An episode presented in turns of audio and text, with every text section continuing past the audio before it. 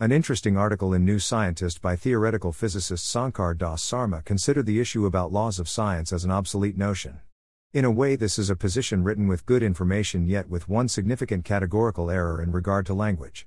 Laws are verbal constructions and linguistic paradigms, as are all information put into words.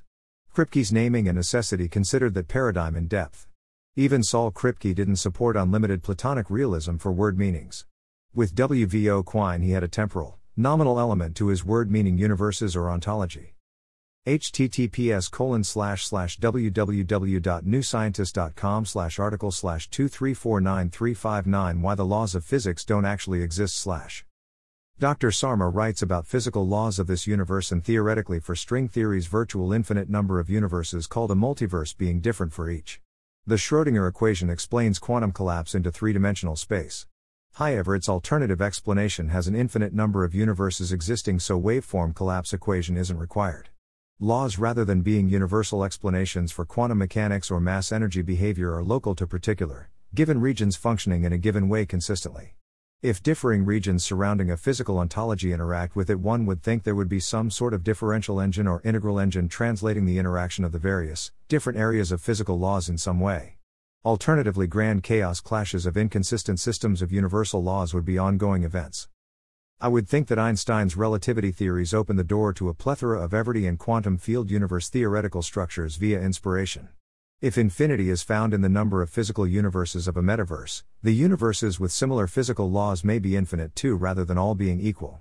There could be an infinite number of universes that are similar and different in a grand example of Cantor's transfinite numbers and sets actualized. Laws, though, are language paradigms. If no language besides that of God is ultimately immutable, that is what one might expect of laws of physics too.